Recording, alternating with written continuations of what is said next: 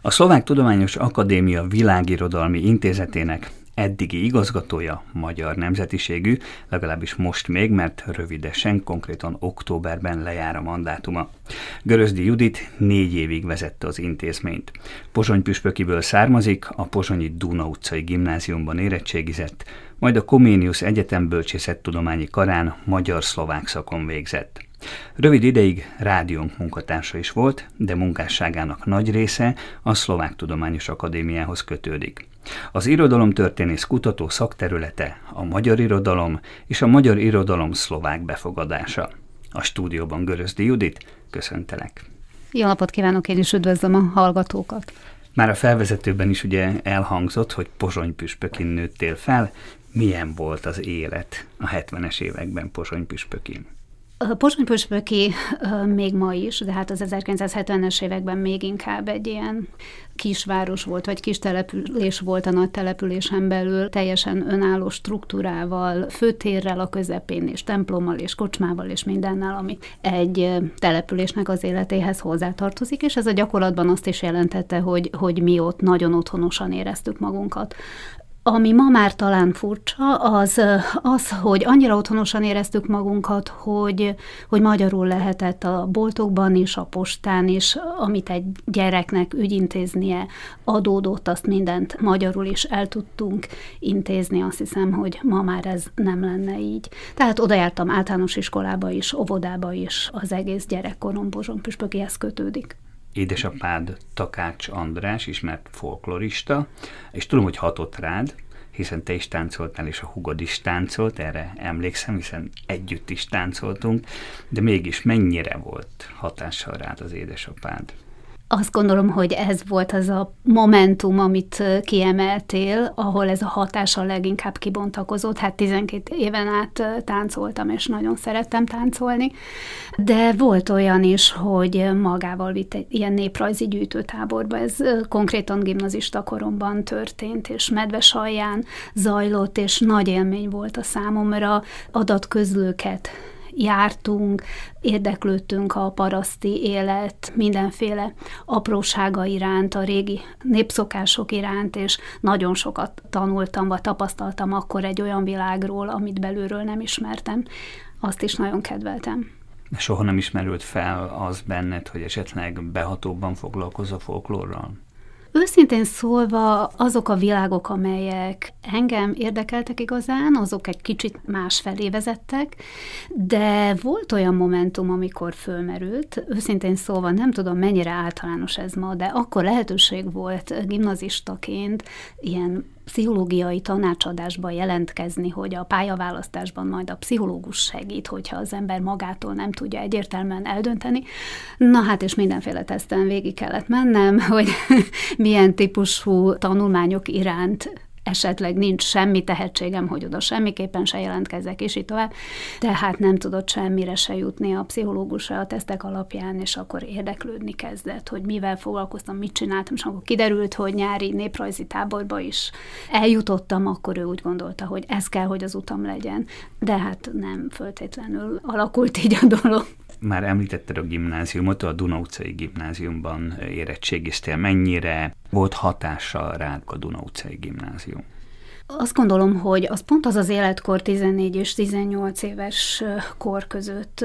Mi 8 osztályt jártunk általános iskolában, és tehát 14 évesen jutottunk a gimnáziumba, és 18 évesen érettségiztünk általában, ami mindenképpen óriási hatással van az emberre.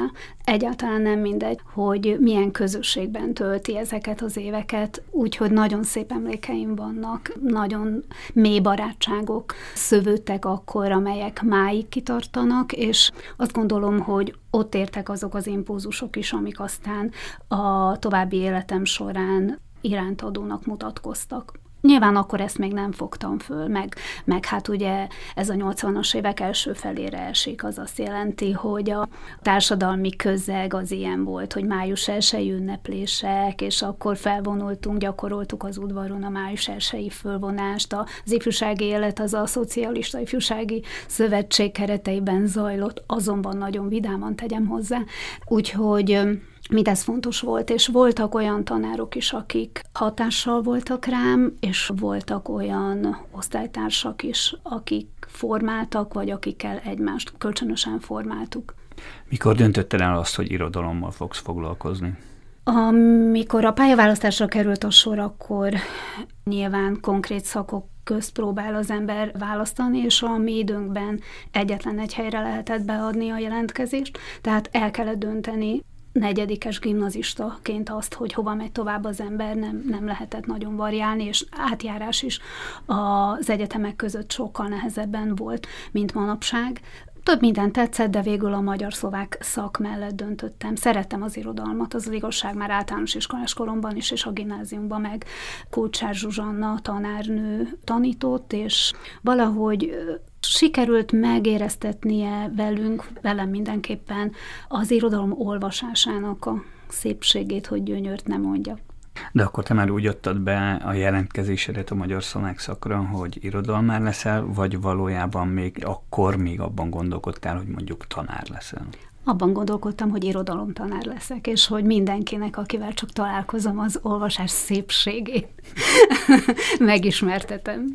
Említetted Kulcsán Zsuzsa tanárnőt, meg a gimnáziumot, meg azt is, hogy az alapiskolában is szeretted az irodalmat, meg hát gondolom, hogy mivel értelmiségi családból származó, gondolom otthon is könyvek között nőttél fel, tehát akkor mondhatjuk azt, hogy ez egy ilyen Ugyan azt is mondtad, hogy a gimnáziumban nem tudtad, hogy mivel fogsz foglalkozni, de mégis valamiféle lineáris út vezetett a magyar-szlovák szakig és az irodalmárkodásig.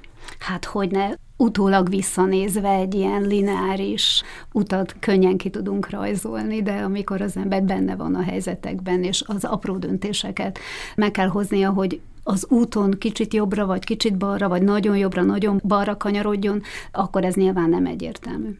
Tanárnak készültem, az az igazság, csak. Amikor elvégeztem az egyetemet, akkor tanárként nem tudtam elhelyezkedni és akkor... És ugye pont egyetemista voltam, amiközben lezajlott a rendszerváltás. Az azt jelenti, hogy az intézményi struktúrák is megváltoztak némiképp, ugyan még nagyon friss volt minden, de utolsó éves koromban szólított meg egy oktató, aki a Szlovák Tudományos Akadémiáról járt hozzánk szlovák szemináriumot tartani, hogy magyaros fiatalokat keresnek, és hogyha érdekel, akkor jelentkezzem. Tehát ez egy ilyen véletlenszerű volt, hogy a Szlovák Tudományos Akadémiára került? Igen. Nem tervezted, hogy... Nem terveztem ilyet. Így és alakult. Mennyi ideig gondolkodik az ember azon, amikor mondjuk 22 éves egyetemista, és azt mondják, hogy gyere dolgozz a Szlovák Tudományos Akadémiára, miközben teljesen más terveid vannak. Próbálkoztam, kerestem én tanári állásokat is, de mondom, hogy épp olyan, ami itt a helyben lett volna, és tetszett volna, nem adódott, úgyhogy azt gondoltam, hogy próbáljam ki magam. Miért ne? Amikor az ember 23 éves, akkor elég nyitott és elég rugalmas. Ráadásul ez azért nem egy tudós pozíció volt rögtön, hanem akkor tájt volt az akadémián friss abszolvensek számára ilyen ösztöndíjas egyéves lehetőség, hogy kicsit beleszagolhatnak abba, hogy milyen az a tudományos pálya, és hogyha megfelel a számukra, illetve ők is megfelelőnek találtatnak, akkor lehet aztán a ma úgy hívjuk, hogy a doktori képzésre jelentkezni, akkor ez aspiránsi pozíciót jelentett. Valahol azt olvastam rólad, hogy számodra a család volt az elsődleges, és a karrieredet is csak azután kezdted el igazándiból építeni, hogy a gyerekek felnőttek, vagy valamennyire önállósodtak. Hogyha sarkítva nézzük, akkor ez nem egy ilyen 21. századi emancipált női hozzáállás. Igen, igen, érzékelem, hogy manapság másképp, másképp zajlik a professzionális élettervezése, mint ahogy, ahogy azt én csináltam, vagy pontosabban, mint ahogy az velem esett meg. Amikor az egyetem után az akadémiára kerültem, az akadémiának a világirodalmi intézetébe, akkor már terhes voltam, úgyhogy az az egyéves ösztöndíjas időszak az tulajdonképpen meg is szakadt.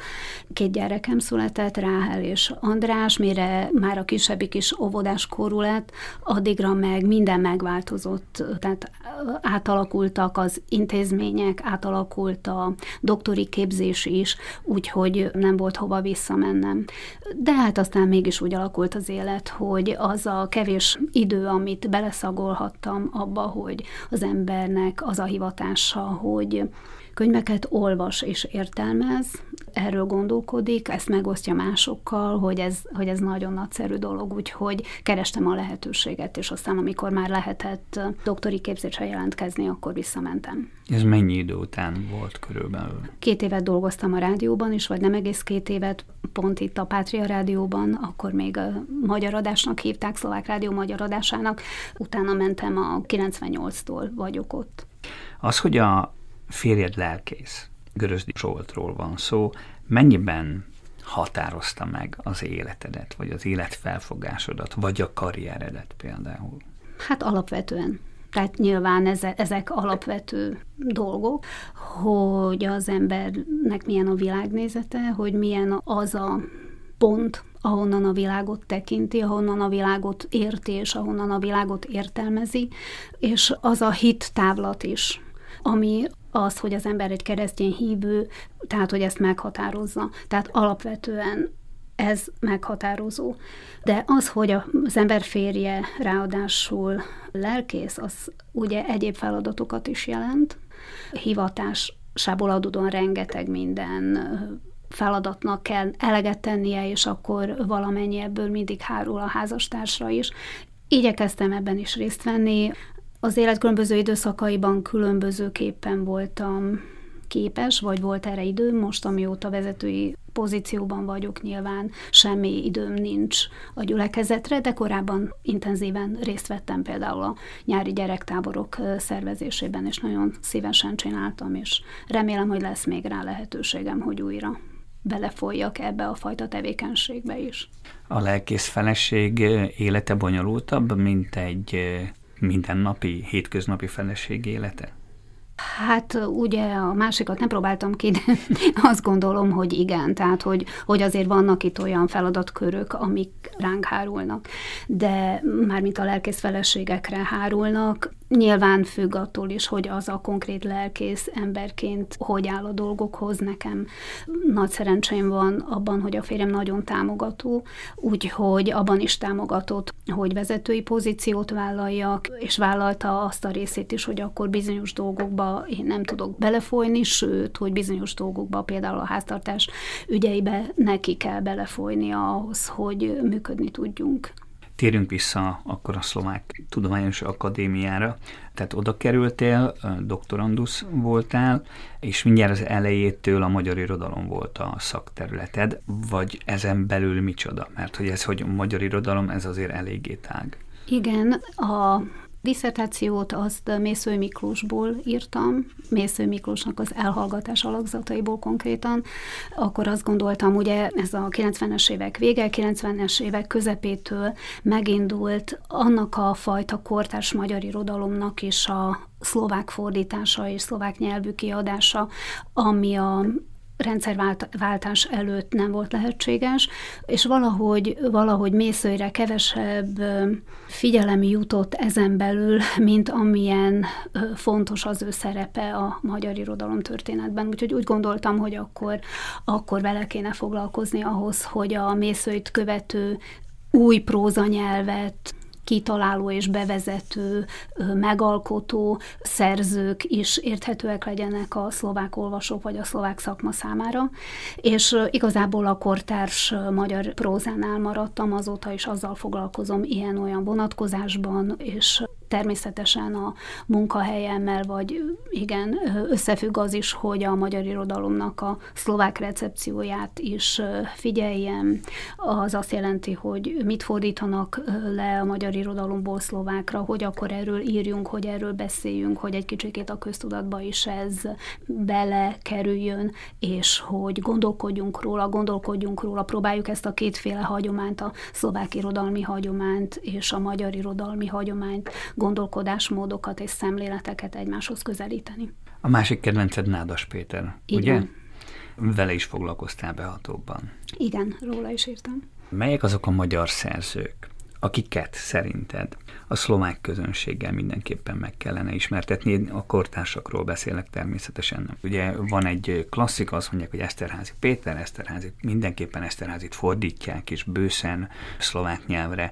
Mészőnynek is ugye megvan most már azért a fordítói bázisa, ugyanúgy Nádost is fordítják szlovákra, de kik azok még szerinted, akiket mindenképpen meg kellene ismertetni a szlovák közönséggel? reagálni fogok a kérdésedre, de egy gondolat erejéig visszatérnék arra, hogy ezeket a szerzőket is pont abban az időszakban vezette be a Kalligram kiadó itt a szlovák kulturális közegbe, akiket említesz. Vagyis, hogy ezek még nem olyan régi folyamatok. Ma már Eszterházi Péter neve széles körben ismert a szlovák olvasók körében, vagy a kultúra iránt érdeklődők körében, Nádasa is ismert lehet, aki tájékozottabb, és Mészőjé is, de azért, azért ebbe egy picikét mi is megpróbáltunk belefolyni fordítói szemináriumok keretében is, tehát hogy az, hogy egy fordítás olyan legyen, hogy ütős a befogadó közegben, a mögött is rengeteg sok munka van. Eszterházi Péter ugye egy nagyon sajátos nyelvet alkotott meg magyar nyelven, hogy ez a sajátos, különleges nyelv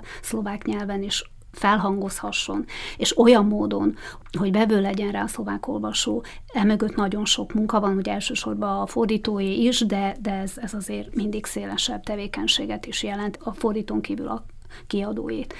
A további szerzők, tehát ezek viszonylag sikeres történetek, de nagyon nagy szerzők.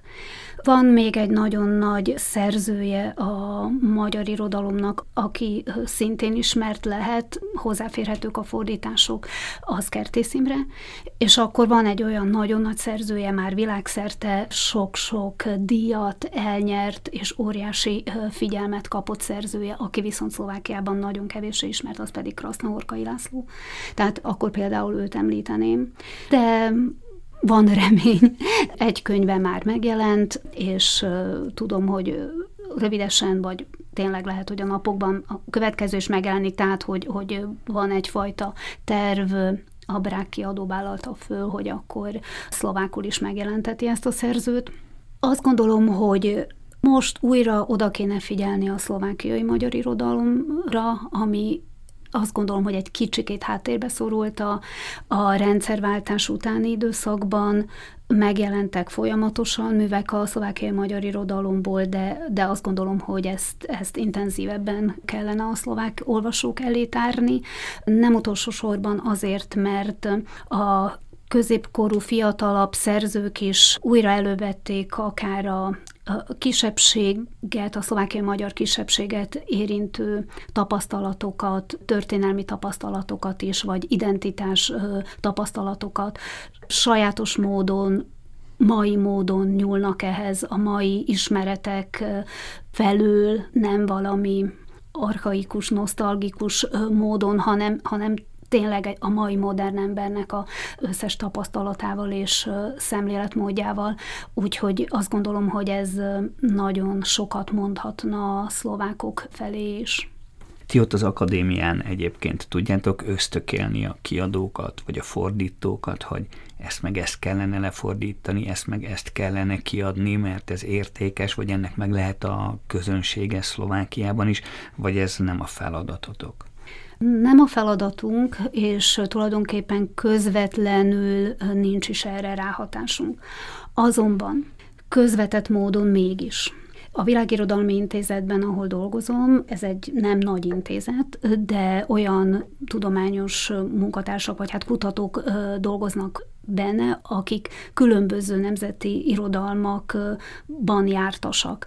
És van, aki műfordítóként is tevékenykedik, és tudnak ajánlani, tudnak beszélni róla, vagy hát írni azokról a művekről, amelyek fontosak, tudnak közvetíteni, tudnak Például, ha meg is jelenik valami, akkor ezt, ezt tudják kicsikét a szélesebb közönség elé tárni. Tehát, hogy nem közvetlen módon nagyon is belefolyunk.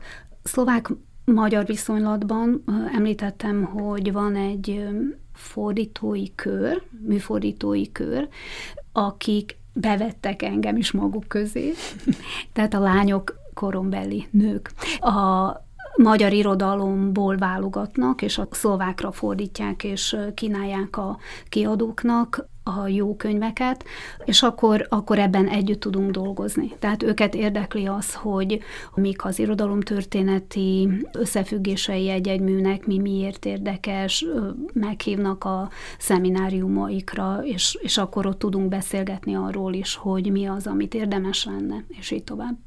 Vannak-e női szempontok az irodalomban? Több kérdést fogok most egyszerre feltenni, és lehet, hogy egy mondatban tudod megválaszolni, bár kétlem. És vannak-e női művek? Vagy egyszerűen csak művek vannak, amiket történetesen férfiak írnak, vagy nők írnak, teljesen mindegy, hogy kik írják. Hát semmiképpen nem lehet ezt a kérdést, vagy ezt a kérdés halmazt egy mondatban megválaszolni.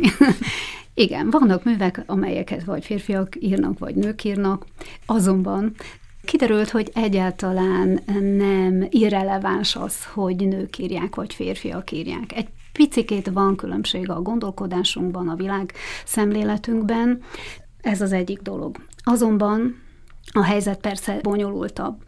Azért bonyolultabb, mert ugye ez a feminista irodalomtudomány, ez hiszem a 70-es évektől erősödött föl, ez egy kicsikét tovább megy. Azt mondja, hogy Tulajdonképpen a műveltségünk is férfi alapú műveltség, patriarchális volt a tudomány patriarchális volt a művészetnek a szemlélete, ami évszázadokon keresztül ugye ezt a tudáshalmazt vagy hagyományt létrehozta.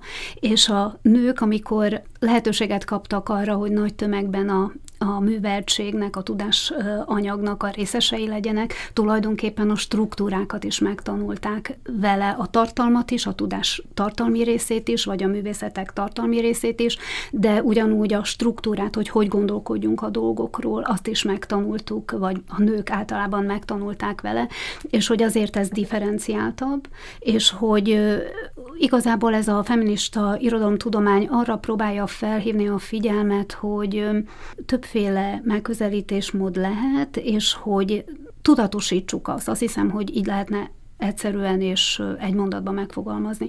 Tudatosítsuk azt, hogy amiről azt gondoljuk, hogy általános tudás, hogy ez egy picikét mindig férfi központú tudás a hagyományban, és hogy ezt akkor lehet kritikusan is közelíteni, lehet másképp is, ki is lehet kezdeni, és lehet jönni azzal a másfajta érzékenységgel, amit a nők képviselnek, Ennyi volt az egyszerű, még azért van egy bővítmény, mert hogy aztán a gondolkodás tovább ment, és akkor, akkor ugye megjelentek olyan vélemények is, amelyek meg azt is mondják, hogy az érzékenység, a másfajta érzékenység nem biztos, hogy mindig biológiai nemhez kötött, tehát hogy nem biztos, hogy az, az, az a másfajta érzékenység női, vagy pedig férfi érzékenység. Tehát, hogy, hogy ezeket így lehet tovább és tovább és tovább cizellálni.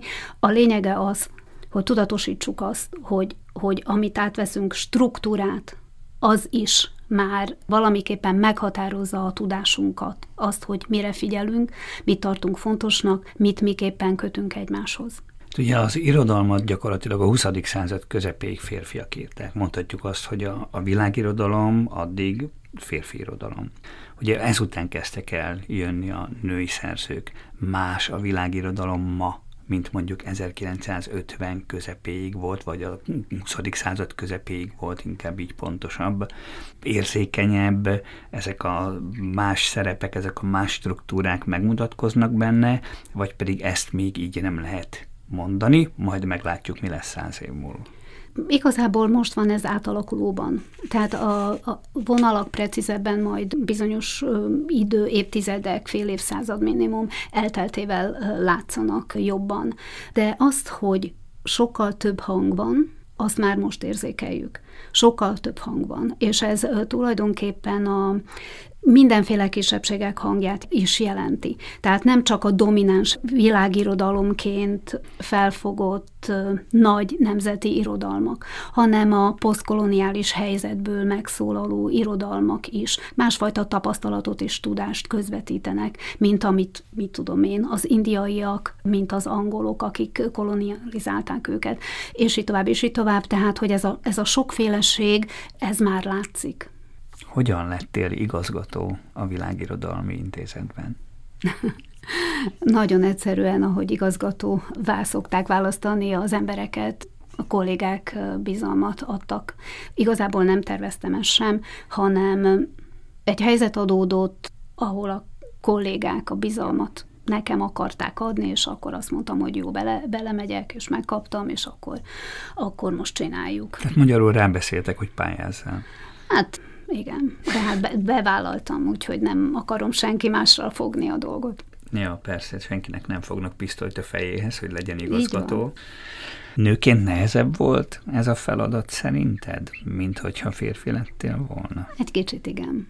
Voltak olyan momentumok, amikor éreztem, hogy ezek ilyen nagyon finom, finom helyzetkék. Tehát konfliktusok nem voltak ebből, igazán hátrány sem, azt gondolom, de úgy a helyzetekben egy picit néha úgy érződött, hogy, hogy erélyesebben kell fellépnem ahhoz, hogy ami nem biztos, hogy eleve én, én vagyok, de hogy erélyesebben kell fellépnem ahhoz, hogy komolyan vegyenek, és hogyha éppen nem egy nő állna ott, ha nem egy férfi, akkor erre nem lenne szükség. A magyar irodalom ugye nem tartozik a nagy irodalmak közé, mint a német, angol, orosz, francia. Szóval hogy nem az a szokás, hogy a világ irodalmi intézeteket olyas valaki vezeti, aki ilyen kisebb irodalmakkal foglalkozik, hanem inkább a nagy irodalmak értői, vagy tudói, vagy szakértői szokták az ilyen intézeteket vezetni. Jól gondolom?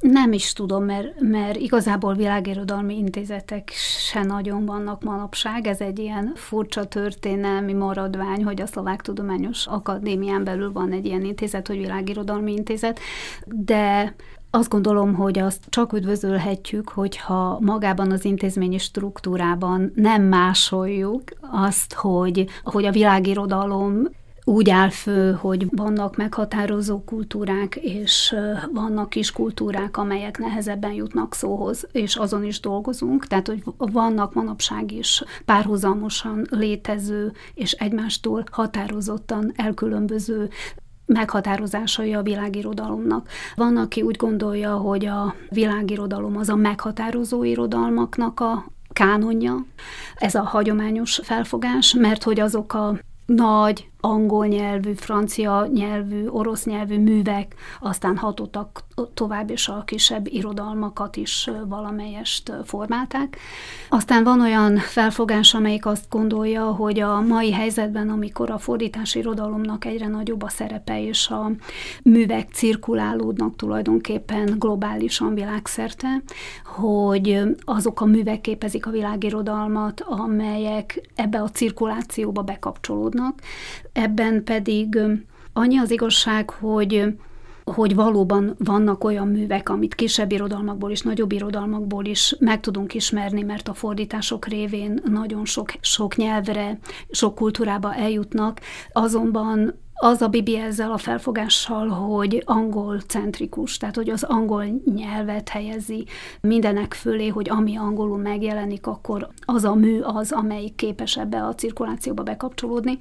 És aztán van olyan felfogás is, ami azt mondja, hogy nem lehet ez a viszony aszimmetrikus, szimmetrikusnak kell lennie, mert a kisebb kultúrákban is nagyon fontos művek jelennek meg, és a tudásnak, az emberi tudásanyagnak egy bizonyos, nagyon sajátos, specifikus anyagát tudják közvetíteni.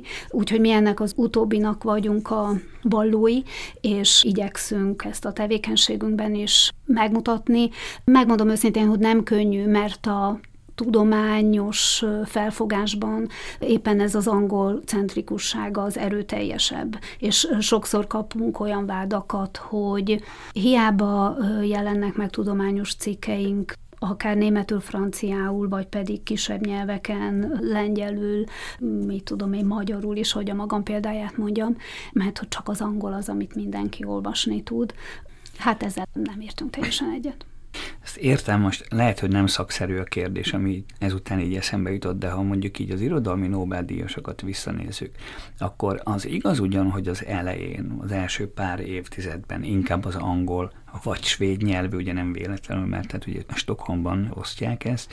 Irodalom volt az, amelyik leginkább díjazott volt, de azért, hogyha így visszamegyünk az utóbbi 20-30 évben, akkor azért dél-afrikai, japán, mindenféle fajta lengyelek, vagy hat lengyel Nobel-díjas van, ebben mondjuk Sienkiewicz éppen a 20. század elején kapott már lengyelként ugye irodalmi Nobel-díjat. De, de szóval, Olga Tokarczuk most Olga kapott nemrég egy-két évvel így ezelőtt, van, így van. Vagy Cseszlav Milos a 80-as mm. években, Simborska a 90-es években, szóval, hogy azért például, mint hogyha a Nobel-díj bizottság, az azért lenne annyira rágyógyulva erre az angol nyelvű irodalomra, vagy pedig tévedek, mert hogy éppen, hogy ezek a művek is lehettek fordítva angolra, és azért tudtak Nobel-díjat kapni, mert el tudták őket olvasni angol. Én azt gondolom, hogy ezek a művek azért általában megvannak angol nyelven is. Ezek tényleg nagyon jelentős életművek állnak a Nobel-díjasok mögött, úgyhogy e- egyik a másikat azért támogatja, de nagyon-nagyon helyes, hogy a Nobel-díj bizottság nem másolja ezt a, ezt a szemléletet, ami természetesen Észak-Amerikából jön. Mhm.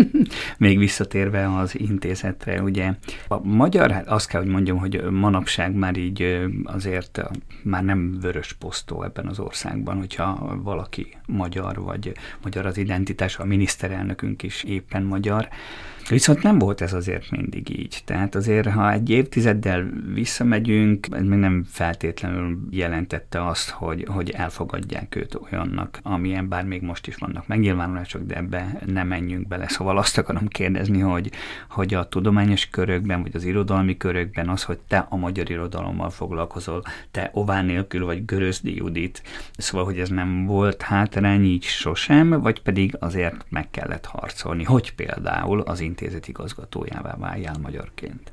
Harcolni nem kellett, azt hiszem, tehát, hogy ilyen konfliktus helyzetekre nem emlékszem. Arra emlékszem, hogy ki kellett állni magamért. Ha például a névhasználatért ki kellett állni, amikor kis kezdő fiatalként az ember így az első szlovák cikkecskéjét jelenteti meg, és akkor visszajön a szerkesztőségből, hogy kiavítják a nevét, és akkor, akkor még ugye mindenféle izgalmak, félelmek kíséretében azért oda kell menni, és meg kell magyarázni a nagyon okos és nagyon képzett és nagyon tapasztalt szerkesztő asszonynak, hogy de én akkor is Judit Görözdi leszek, hogyha akármilyen szlovák nyelvi szabályt hoz arra, hogy, hogy nem Judit Görözdinek kell lennem szlovák szerzőként, ugye magyarul csak a sorrend más. Tehát, hogy ilyenek voltak, az ember kiáll magáért, és akkor meg konfliktusok tényleg nem voltak, megtanulták azt, hogy én magyar vagyok, a magyar irodalommal foglalkozom, és nem éreztem ennek hátrányát sosem, és az az igazság, hogy a Szlovák Tudományos Akadémiának több intézményét vezeti olyan ember, aki valamilyen módon magyar származású, vagy félig magyar származású, vagy hozza a családból a kitűnő magyar nyelvismeretet. Úgyhogy én egy olyan közegben működöm, ami elfogadó. Arról nem is beszélve, hogy a Világirodalmi Intézetben tényleg minden munkatársam több kultúrában jártas, úgyhogy mindenki magában hordozza ezt a többes kötődést, ha nem is családilag, akkor választott érdeklődési kultúraként. Mennyire befogadó a szlovák közeg a magyar irodalommal kapcsolatban? Igen, hát ugye Keti Oszanán megint a kérdés, mert a kérdés első fele az, hogy mennyire befogadó a szlovák közeg az irodalommal kapcsolatban egyáltalán. Tehát, hogy mekkora a szlovák olvasóközönség, és akkor a szlovák olvasóközönségen belül mekkora az a hányad, amelyik a magyar irodalom iránt is érdeklődik. Én azt gondolom, hogy az olvasóközönségnek, tehát akik tényleg a míves irodalmi műveket, nem pedig a strandirodalmat keresik, hogy nem csak, hogy befogadók a magyar irodalom iránt, hanem hogy érdeklődnek, hogy mi zajlik a magyar irodalomban. Fontos az, hogy tudják, hogy mi zajlik a magyar irodalomban, fontosak a kapcsolatok. Ennek van történeti oka is, egészen 19. századig visszamenő oka, de van neki a 90-es évekig visszamenő oka is, hogy volt itt ugye a Kaligram kiadó, amelyik magyarul és szlovákul is adott ki könyveket, és a szerzőket, életműveket, irodalmakat közelítette egymáshoz, és ennek a hatása máig is érződik. És erre a kaligramnak a tevékenységére aztán egy következő generáció is rá tudott kötni. Tehát a fordítások most is zajlanak, az érdeklődést fenntartják, és azt, hogy a kaligram kiadó most már nem ad ki magyar fordítás irodalmat szlovák nyelven, ebbe a piacirésbe, ha ez piacirésnek lehet nevezni, be, be tudtak csúszni más kiadók, és szívesen vállalták. És fordítva egyébként, szóval, hogy a magyar közeg a szlovák irodalommal kapcsolatban mennyire befogadó? Hát nagyon rátapintasz itt a dolgok finomságaira. Az az igazság, hogy egyre befogadóbb. Uh-huh. Tehát, hogy ha három évvel ezelőtt beszélgetünk, akkor még olyan pessimistább választ adtam volna, mint amilyet ma tudok adni. Látszik az is, hogy mennyire fontos a szakembereknek a munkája, a kiadók munkája, a támogatási rendszerek mennyire fontosak, mindez a fordítók munkája rendkívül fontos, hogy a közvetítés menjen, hogyha vannak olyan emberek, akik ezt fölvállalják, ha vannak olyan struktúrák, amelyek ezt tudják támogatni financiálisan is, akkor ez tud működni. Nagyon jó példa erre a szlovák díszvendégség pár évvel ezelőtt ugye volt Budapesten, meg tavaly szintén Budapesti Nemzetközi Könyvfesztiválon. Ez egy nagyon jó alkalom volt arra, hogy több mű jöjjön ki magyarul is a szlovák irodalomból, hogy erről lehessen beszélni a folyóiratokban, a kulturális műsorokban, hogy könyvbemutatókat lehessen rendezni, hogy a magyar szerzők, a magyar írótársadalom is megismerje ezeket a műveket, és hogyha már megismerte, akkor természetesen volt, ami tetszett neki, és érdeklődik és keresi. Miért fordult meg a trend? Mert ugye megfordult a trend olyan értelemben, hogy egyre több szlovák irodalmat fordítanak le magyarra, sőt, azt kell, hogy mondjam, hogy már többet fordítanak le szlovákról magyarra, mint magyarról szlovákra, legalábbis az utóbbi években. Ehhez kellett az, hogy Szlovákiában a kulturális alapok támogassák a fordítókat, vagy pedig az történt, hogy egyre több jobb kortárs szlovák irodalom jelenik meg, vagy ez a kettőnek valahol az ötvözete? Van érdekes szlovák irodalom, ami, amit érdemes lefordítani, de hogyha nem állna e mögött finanszírozás, akkor valóban igazad van abban, hogy ez nem zajlana. Azt gondolom, hogy ennek nagy szerepe van. Nagy szerepe van a kulturális alapoknak, tehát a kisebbségi kulturális alapnak, és nagy szerepe van abban, hogy támogatja a fordításokat, mert ugye akkor a fordítók bele tudják tenni az erejüket, a tehetségüket, van értelme a munkájuknak, és akkor a kiadók föl tudják vállalni a kiadást, ha már a fordítás megvan, a magyarországi kiadók a szlovák szerzők magyar fordításainak a kiadását. Úgyhogy nagyon nagy a jelentősége, a kultúrdiplomáciának is lehet ezt nevezni, vagy annak egy formája, és nagyon jó dolog, hogy Szlovákiában ez most működik. Magyarországon is vannak olyan ösztöndíjrendszerek, amelyek fordítva támogatják a magyar könyvek idegen nyelvű fordításait, csak nincs benne annyi pénz, nem támogatnak annyi mindent, mint, mint itt. Most egy furcsa kérdés jön. Mi volt eddigi karriered csúcsa?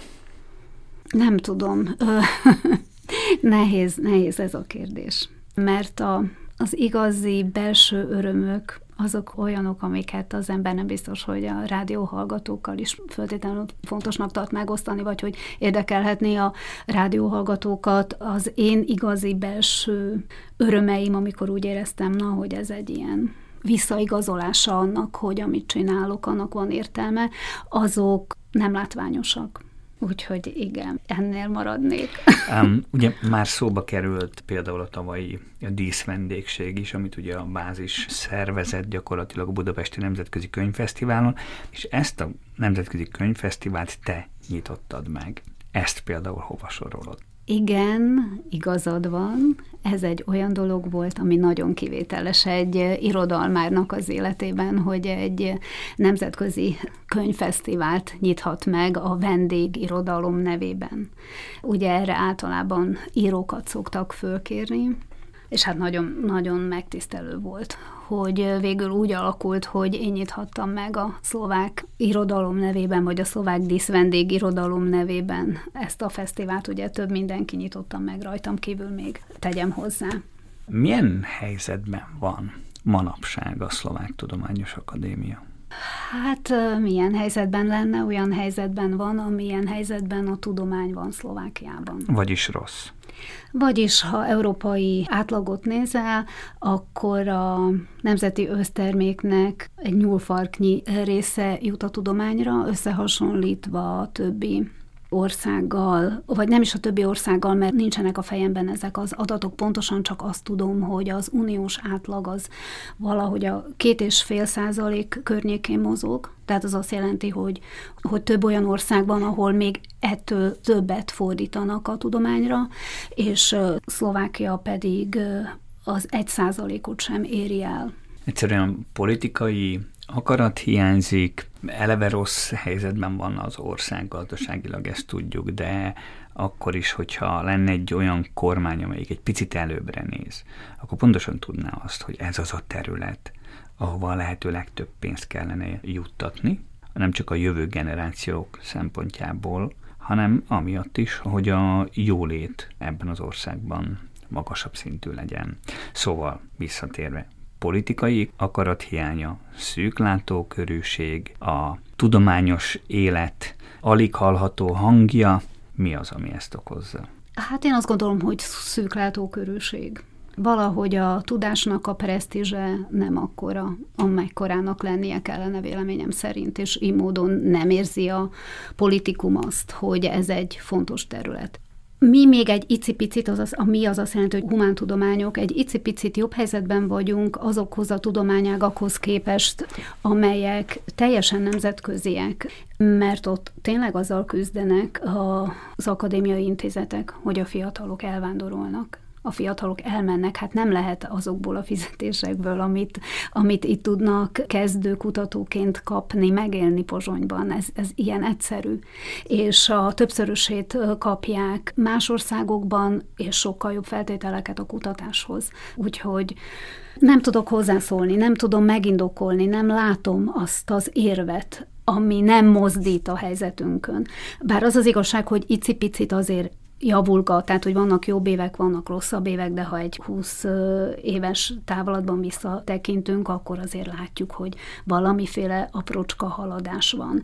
Hadd mondjam azt, hogy az Európai Unión belül van egy ilyen irányelv, hogy mit tudom én, milyen időtávon belül meg kéne próbálni közelíteni a 3 ot abban, hogy mennyit fordít egy-egy ország a tudományra és fejlesztésre. No, hát akkor látjuk, hogy a mi 1 százalékunk ettől még nagyon-nagyon messze van. Utolsó kérdés, ha vissza tudnál menni a múltba, és meg tudnál változtatni valamit, lenne egy varázspálcád, de egyetlen egy dolgot. Lenne ilyesmi? Aha. Falhoz állítottál ezzel a kérdéssel, mert igen, Picit visszakanyarodnék. Volt egy felvetésed, amitől végül elkanyarodtam a válaszomban, ez a, ami arra vonatkozott, hogy női sors, meg emancipált nő, aki karriert is, vagy hát valamiféle professzionális pályát is be akar futni, és közben családot is akar nevelni. Ma már azt gondolom, hogy ott az elején még több időt jó lett volna a gyerekeknek adni amikor így beindultam ebbe a, a nagy lelkesedésembe és a nagy érdeklődéstől hajtva, beindultam, hogy akkor a doktori képzésre jelentkezzem, és akkor ugye az sok mindent jelent, sok éjszakázás, sok könyvet, sok tanulást, és aztán ugye gyerekek föl is nőttek gyorsan. Igyekeztem ott lenni az életükben, de hogyha ma újra restartolhatnám, akkor azt hiszem, hogy, hogy ott még adnék magamnak két nyugodt évet, hogy megvár a tudomány bőven, és ezt tudom ajánlani az emanc emancipált mai fiatal hölgyeknek is, hogy a, a dolgok megvárnak minket. Adjuk meg az egyes időszakokban az időt annak, ami abban az időszakban fontos. Vendégünk volt Görözdi Judit irodalomtörténész, a Szlovák Tudományos Akadémia Világirodalmi Intézetének igazgatója, akivel a többi közt Pozsony püspökiről, irodalomról, tudományról beszélgettünk. Judit, nagyon szépen köszönöm, hogy eljöttél hozzánk. Köszönöm szépen a meghívást.